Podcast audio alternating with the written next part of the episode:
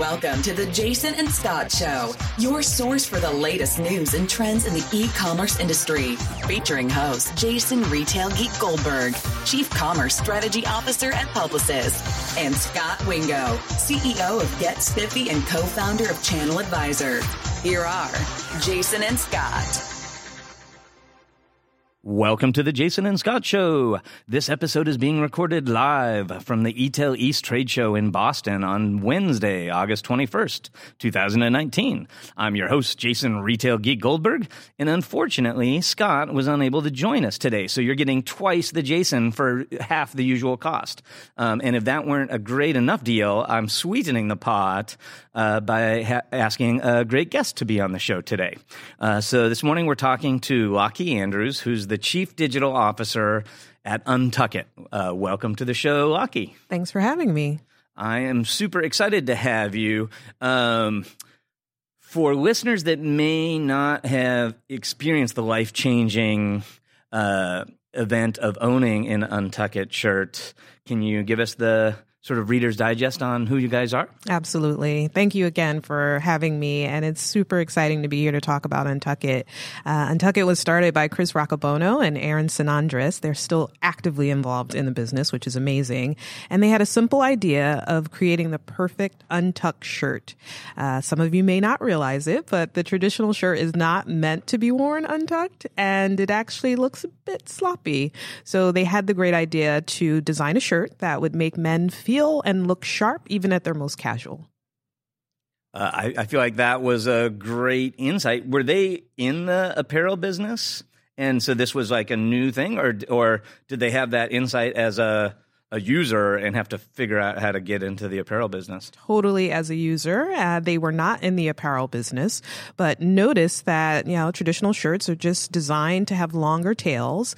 So by having the bright idea to actually design something that didn't exist at the time, they took it upon themselves to design that shirt, and it took them several years to perfect it.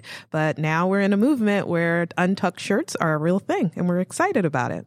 Yeah, I definitely think they're a real thing. I feel so. I work at a big digital agency, and there's kind of this for the men. There's kind of this uniform, which is like jeans and a sports coat, and I feel like we're right at this tipping point where it's possible to show up at a client meeting, excuse me, in an untucked shirt, and so now it's like literally that's my question to my account manager before I go visit a client. Like, it's tucked or untucked. Exactly. It's kind of the new. Yeah, and it's been going on, and it's been a good tailwind for us. When they started the brand, they actually didn't think that it would be a brand that would extend past, you know, the millennials, the cool guys in the office.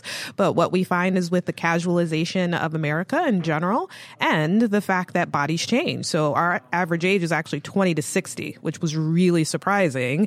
But part of it is your body changes, and we design shirts for all bodies, which is something that the traditional apparel industry had not thought of. Awesome. Well, I'm glad it's going well. I want to dig into your business a little bit, but before we do, how did you come to UNTUCKit? Yeah, UNTUCKit was actually a client. So I have a consultancy that focuses on digital transformation, and I've been working in the industry for 15 years. As UNTUCKit and the great founders had their insights, they've built the business, but haven't necessarily invested in technology. And they're now at a point and of a size and with VC backing that in an effort to make sure we become the billion-dollar unicorn that we want to be, we needed to invest in technology. So I started out in a consulting role and really loved the brand, loved the people, loved the culture, and the inclusive mentality that they had. And at the start of the year, they asked me to be Chief Digital Officer. So I accepted. Wow. Well, so that puts a whole new stress on the advice you had to give them before you took the gig. Oh, absolutely. That you're like, wait a minute, if I take this job, like, I'm going to have to see that advice through, which is the secret of the consulting industry, is that we usually don't. Exactly. Yeah. And because my background is mostly in working with venture capital or private equity backed brands, I'm always held to task. Those relationships run long when you're working with a P or VC fund. So from time to time, I actually have to implement. I've got to eat my own words, so to speak. So if I make the recommendation, sometimes I have to actually come in and implement it. So this has been a perfect segue into UNTUCKit. That is terrific. So you were on a panel at eTail yesterday, yes. And I feel like your panel title had a little bit of attitude to it. So the first half seemed like super conventional. Mm-hmm. Omni-Channel is table stakes, but then you throw in the what are you serving? Yeah. So there were a few retailers on the show. A friend of the show, Chris Hardesty from now at Clark's, was one of the panelists. And for our listeners that weren't lucky enough to get to attend the panel, can you sort of give us a high level about what your POV was on the panel? Yeah, omni-channel obviously is overused, and it means different things to different brands, to different customers, but we really tried to break it down. Obviously, at the heart of omni-channel is a single view of customer and a single view of inventory. And if you're at a legacy retailer like a Clark's, as some of our partners were, it's a lot harder than when you're at a digitally native brand like UNTUCKit, and we're starting from scratch. So we were sharing some of the pitfalls and successes that we've had, but it all comes back to data. And I don't think big data is overused and overplayed because it is real. And part of that is having the technologies that are cost effective to be able to draw insights from that data. And so we spent a lot of time talking about that, everything from getting a CDP, a customer data platform, to building out the foundational elements of an ERP, an enterprise resource planning plan, so that you can get that 360-degree view of your customer. This is all hard stuff. I think we all agree that it's not easy, and there's very few who are actually getting it done appropriately. For sure. And it's one of the interesting contrasts to me on your panel. So there was a lot of conversation about data and that single view of the customer.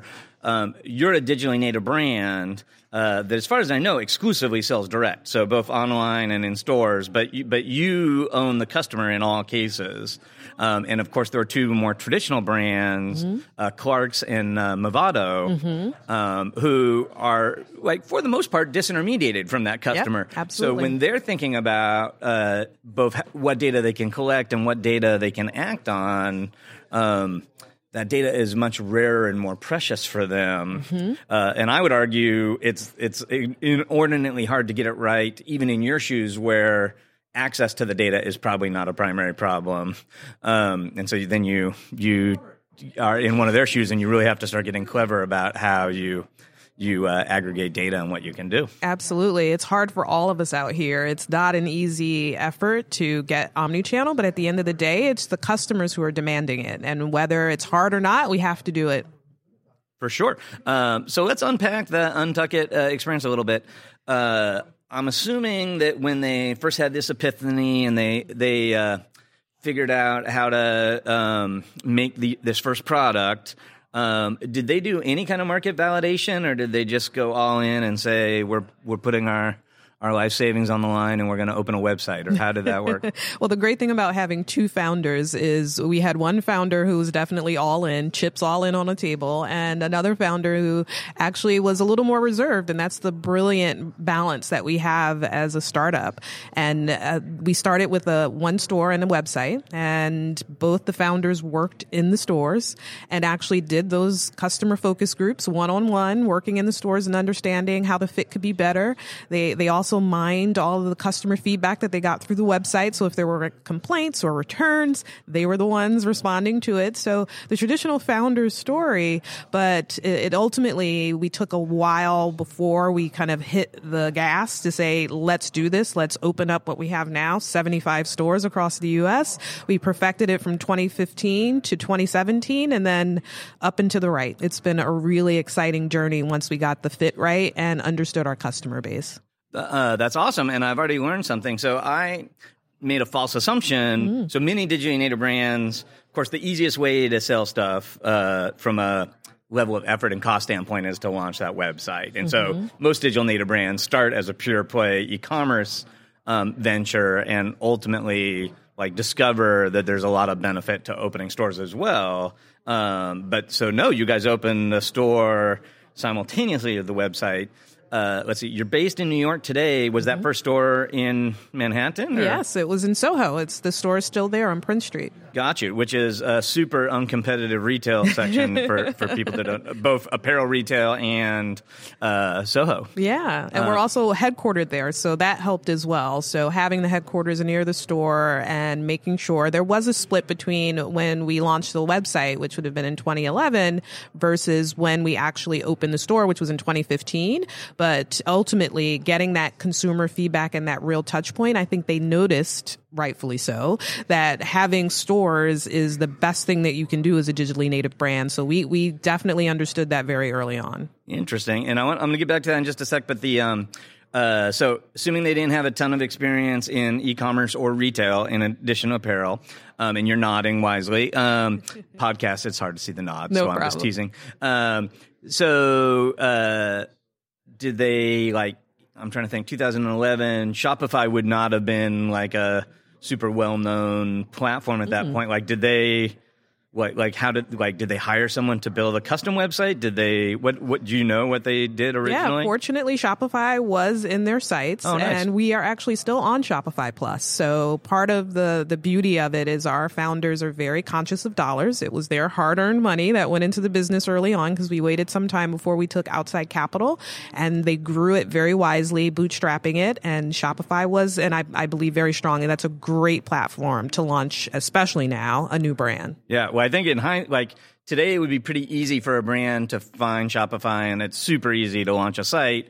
My recollection from 2011, they existed, but it would not have been an obvious slam dunk. There would have been a bunch of other choices with equivalent buzz that might not have been so successful for them. So, absolutely. So they made a good fit choice there. Launched that site, and so then.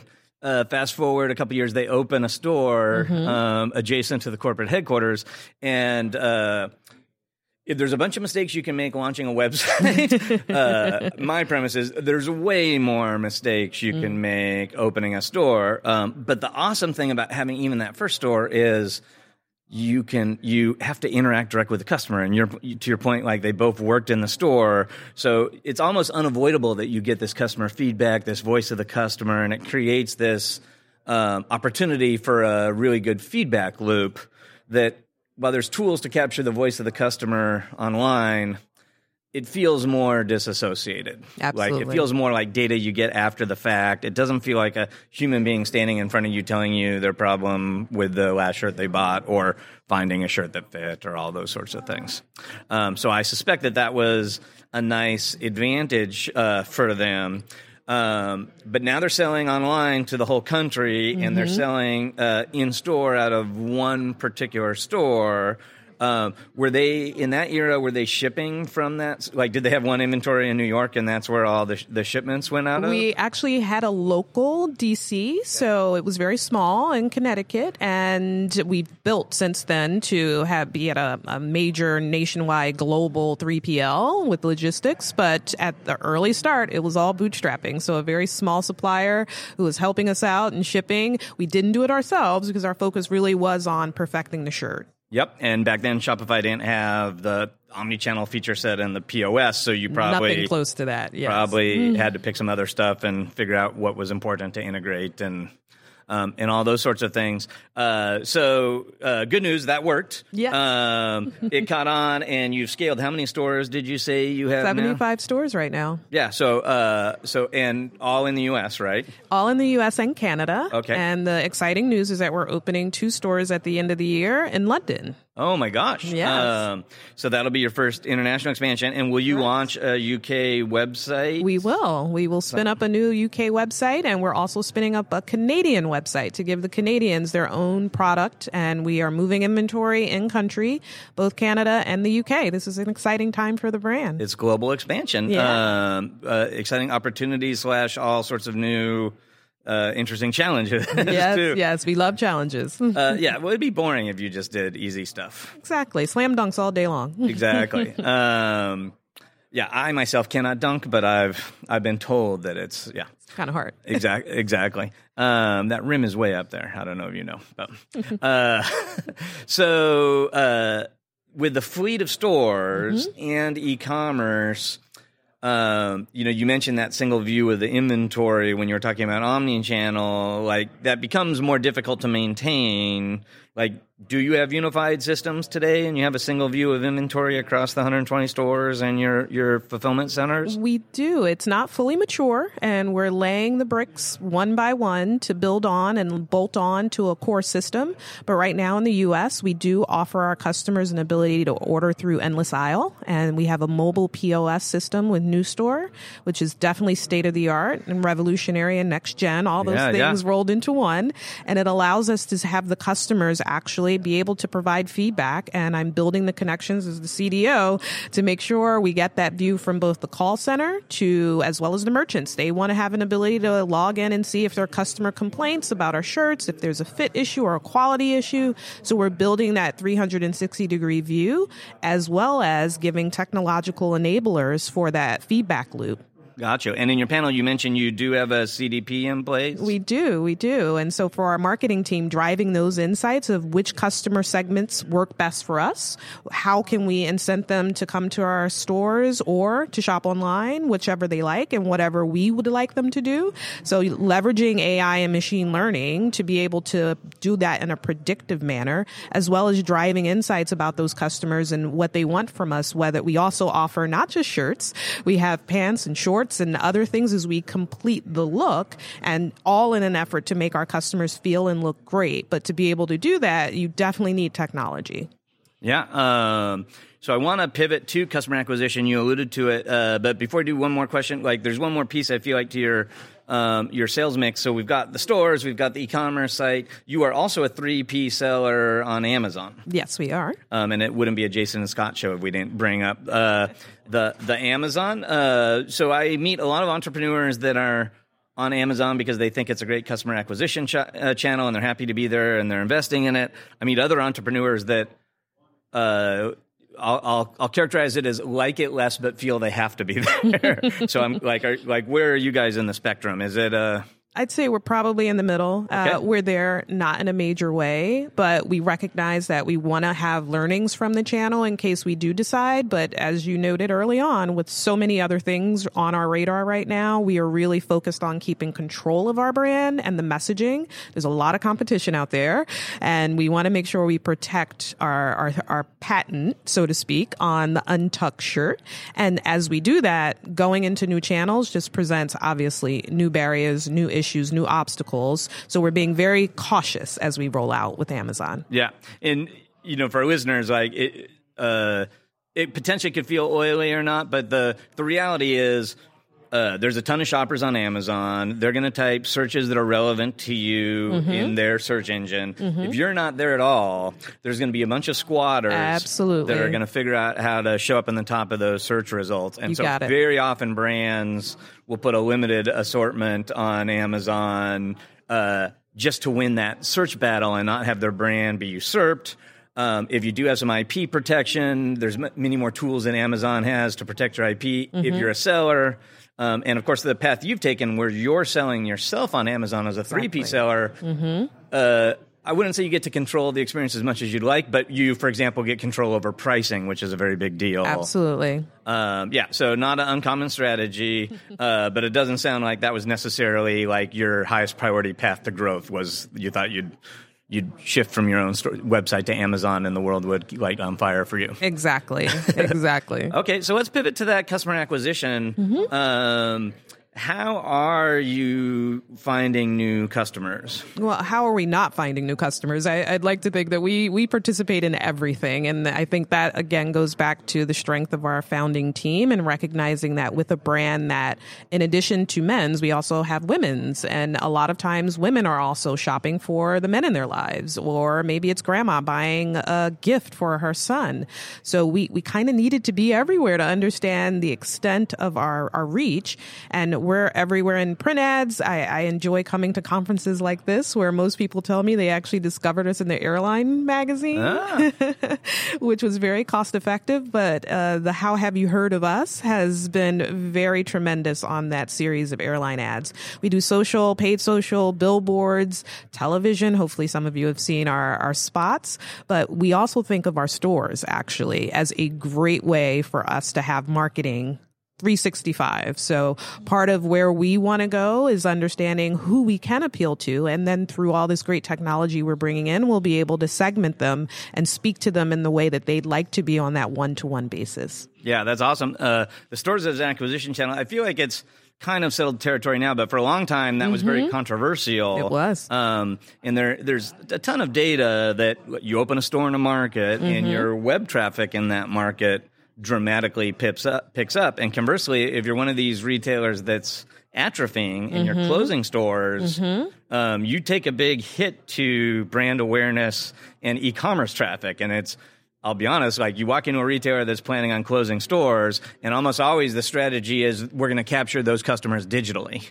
And, I'm always the one to see, like, not only are you not going to capture those customers digitally, you're going to lose other customers that discovered you because of your stores. 100%. You nailed it. And part of what we find now in this new omni-channel world where we're really creating the rules is you actually have to change your metrics. You can no longer simply look at sales online and sales in store because customers are shopping across channels. So you could ultimately make bad decisions because your customer is now splitting their revenue. So we look at revenue on a market basis. And when we open a store to make sure we don't get to a point where we are cannibalizing our sales, we want to make sure we're growing within market for each of the customers who live there. And then, of course, customers travel. So having that technological stack that we can look and see, well, Jason actually flew to another city, Boston maybe, and maybe stopped into Copley Place and purchased there. How is all of that impacting our brand overall?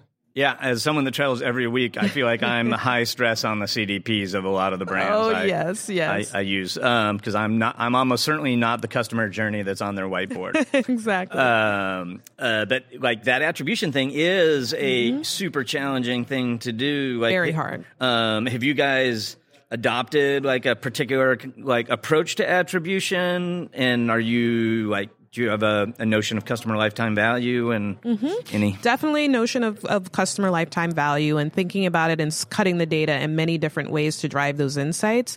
You know, attribution, we're working on some models internally with external partners, but as well as looking at internally, how can we measure it? Obviously, last click is not ideal. And ultimately, we want to be able to double down on those things that are working, but it has to be an integrated view. And there are some really exciting partners out there. Some of them are here at this conference who are starting to think about the world in a real life scenario with all these integrated points versus how the world used to be, which was very siloed. So we're still working on it. It's exciting to be in the game and trying to figure it out for the UNTUCKit brand. Yeah, I think in your panel, you alluded to one of the marketing scapes, and it's like the number of vendors is just exploding. Absolutely. And I feel like one of these areas is attribution. Yes. So on the good news, like there's a lot of smart people out there thinking about the problem. In the bad news, it can take a fair amount of bandwidth to talk to these guys and figure out what's going to be the best fit for you. Are you sort of in the exploratory phases, or have you found some vendors you really like that have already yielded some results for you? Yeah, and again, coming to conferences like this is amazing because you get to drop in really quickly and understand from a cultural fit perspective as well as from the tech perspective who's where and are we aligned in how we think. And so we're still in the exploratory phases. We do have a short list of vendors that we're talking to, but if someone else drops out with, and it just takes one product release, right? Yep. For a new feature to come out and to really help solve some of the challenges that we have, given that we do have stores, we do have an online presence, and we do send catalogs. So that's a very difficult model for some people to understand and ingest, but I'm at least building the foundation. So from a data perspective, we can unify it.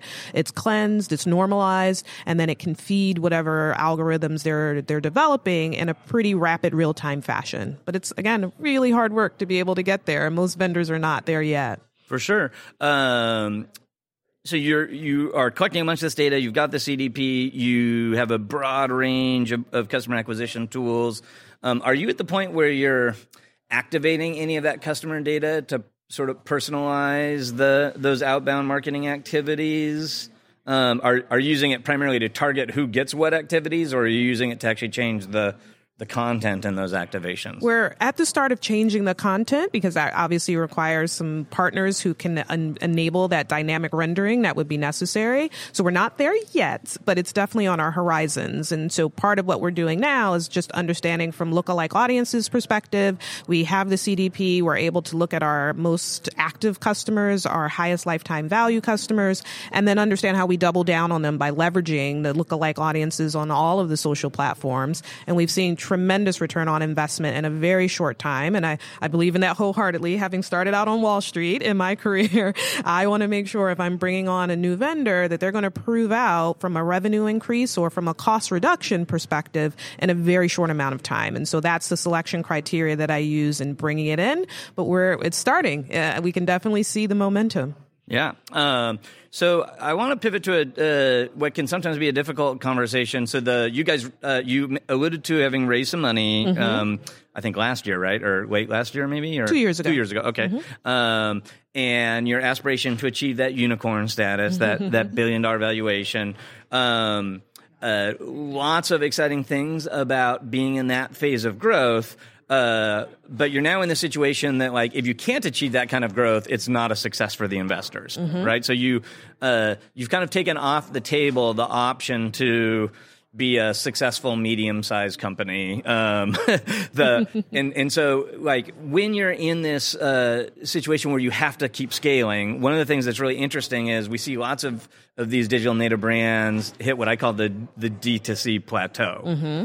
And here's my premise, and you tell me if you guys have already passed it, or you think my premise is wrong, or if you have a hypothesis. But essentially, go pre-digital, go 2007. If you had some new idea for a product and you launched it, it could be a great product that there were millions of people that wanted to buy. Mm-hmm. And it would take you 5 years to get the word out to those millions of people. So your growth would be very slow and steady, right? Even if it was, a phenomenal product that had a big TAM that was desperate for your product, just the vehicles available to you to market that product were limited. You weren't going to be able to afford broadcast television at first, and so you have this nice linear scale. Mm-hmm. Today, you've got this fabulous idea to revolutionize the shirt industry, mm-hmm. And you have these wonderful digital tools to reach that core audience immediately. And so the growth that would have taken you 5 years, you now potentially get in 6 months or a year. And so it looks, the first year of your business, as in the digital era, looks vastly better than the first year of businesses in the pre-digital era looks. Mm-hmm. But the mistake is a bunch of companies go, oh my God, we're going to keep scaling like this forever until we hit that $1 billion, and then we're going to go sell it and live on a boat in Nantucket. And the reality is there was some addressable market that really wanted your product, and you just find those guys earlier. And so to keep growing, you have to pivot and now find these customers that maybe you have to evangelize more, or you have to educate more, or, that are just less likely to be your customers than that first tranche of growth was. And so we see a lot of DTCs with this nice hockey stick, and then it flattens out, and they've got to figure out that. And flatten doesn't mean they're doomed. It means what got them there is not the same tactics they're going to have to use to that next phase of growth. So they have to dramatically change their customer acquisition. Are you guys seeing that phenomenon at all? Do you feel like that's already in the rearview mirror and you're blowing past it? Am I high? And you think? No, not at all. I think it's a brilliant insight. Having worked at a startup for 6 years in .com,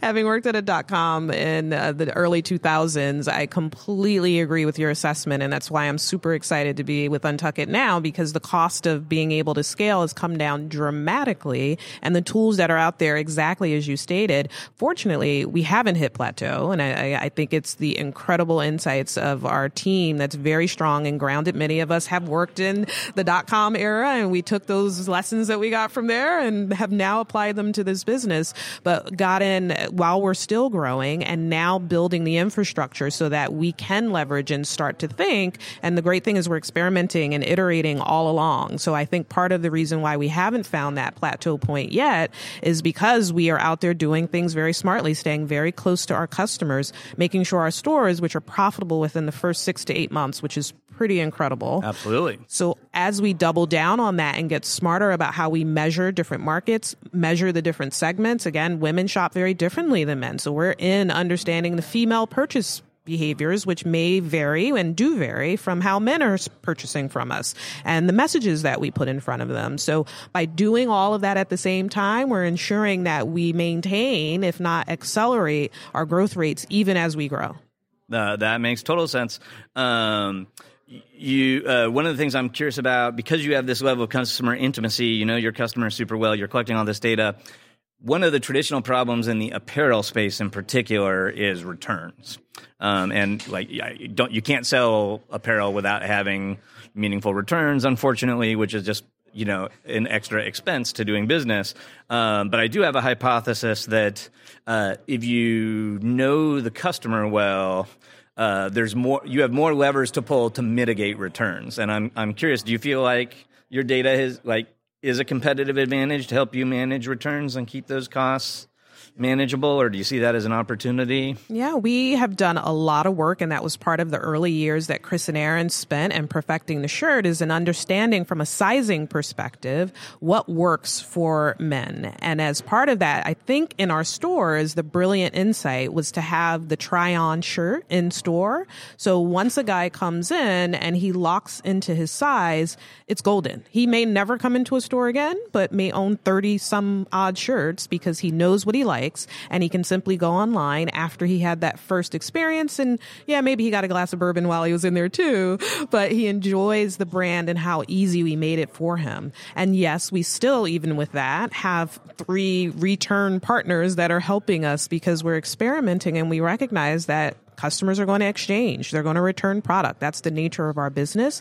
So we try to make it as seamless as possible. And then if we get a return, to work with 3PLs that can clean the product, put it back on the shelves as quickly as possible, or get it back out to customers through online. So we recognize that it's the dirty side, the secret side of retail, but there are tools out there to help you make it a little easier for you to manage. Yeah. And you alluded to those partners. Is that sort of the Happy Returns of the world? Exactly. Happy Returns, Narvar, gotcha. As well as Returnly, all of whom are here this week, and they're doing great jobs in different ways. And ultimately, I think as that competitive set shrinks, we'll understand ultimately how our customers like to behave with us. And as we have more stores, we'll take a look at it, because what ends up happening is some customers will like to bring it into the store. Again, we need an opportunity to streamline that process and get it back on the floor for sales associates to be able to sell. Yeah, no, I think that's super smart. I really like I feel like those vendors have hit upon a real problem statement that there's real economic incentive to solve. So exactly. So that's exciting. I wrote an article, I think last week, talking about like the challenges of e-commerce profitability and specifically around returns. And I found this old quote I had forgotten about from Andy Dunn when he first started Bonobos. Mm-hmm. And it was like, e-commerce is awesome as long as you don't care about EBITDA, which I feel like isn't always true, but it's a important cautionary tale. Like, it turns out it's not just throw this stuff online and you're guaranteed a profit. Exactly. Well, fortunately, we are chasing profits, so that's definitely something that's on our horizon. It sounds like it. So I want to pivot to the future, but before I do, I wanted to close the loop on one thing on stores because it just makes me super happy. UNTUCKit is finally opening a store in Nantucket. So I feel like that's very melodious. There you go. And we want to do that for sure. I know that was a high priority in here. Absolutely. Although you have to be careful. I don't know if you follow the Nantucket news lately, but they're shark infested. Yeah, look at that. Sharks in the water. We'll put some on the shirt. You know, just go with it. Might as well go with it. Yeah, I feel like just embrace it. Like exactly. If you do a local shirt, it would be the shark warning. There you go. Shirt. So, I feel like we're in a super fascinating time. Like, the best tactics that worked when you guys launched are probably not the exact same best tactics we're using today. There's a lot of trial and learning. You've referenced a lot of the different vendors and tactics that are available at shows like this. If you try to put your futurist hat on and imagine coming back to this show in 2025, how do you think the industry is going to have evolved? Like, which of these problems do you feel like maybe we've solved, and what do you think the new problems are? Do you have any POV about where UNTUCKit would be in 5 years? Yeah, well, again, putting on the futurist hat, you never know. No one has a crystal ball. I actually feel like there were many things we learned in .com 1.0 and that we forgot somehow, and now we're here talking about them again. But hopefully, if we continue to double down on the lessons we get, I think, and advance on some of the benefits we give, it's about the fit of the product. And right now, there's so much excess inventory out there for whatever reason that's not selling. I'm excited about a future where we can leverage technology and data to be able to get there. And obviously, Stitch Fix, Rent the Runway, they're all looking at the different components and attributes of products to understand how do you get the product that this customer will like based on their preference, as well as getting the manufacturing tolerances of these products down to a point where you are actually getting what feels like a custom fit, but is actually off the shelf. Like, I think that's where we're going to go if we continue this trend of leveraging technology to get better, which equals less waste in the world, which I love, right? No more landfills of clothes because we're producing only what will get sold. So I'm super excited about that future. Yeah, well, I when you put it in terms of saving the earth, now I have to totally jump on board on your vision of the future as well. Mm-hmm. And Lockie, that's going to be a great place to end it for today because it's happened again. We've used up all our allotted time. Mm-hmm. But if folks are eager to keep the conversation going, you're welcome to jump on our Facebook page, follow us on Twitter. As always, if you enjoyed the show, we'd love that 5-star review on iTunes. But more importantly, Lockie, if folks want to find you online, like, do you hang out in some digital corner of the universe? I do. Twitter and Instagram at LockieAndrews.com. You can find me anywhere. I speak a lot at conferences, but please reach out to me. And thank you again. Awesome. I will put those links in the show notes. Thanks again for all your time, and really enjoyed chatting with you. Thank you. Until next time, happy commercing. You've been listening to The Jason and Scott Show. For all the latest news and trends on e-commerce and shopper marketing, subscribe to us on iTunes or visit www.jasonandscott.com.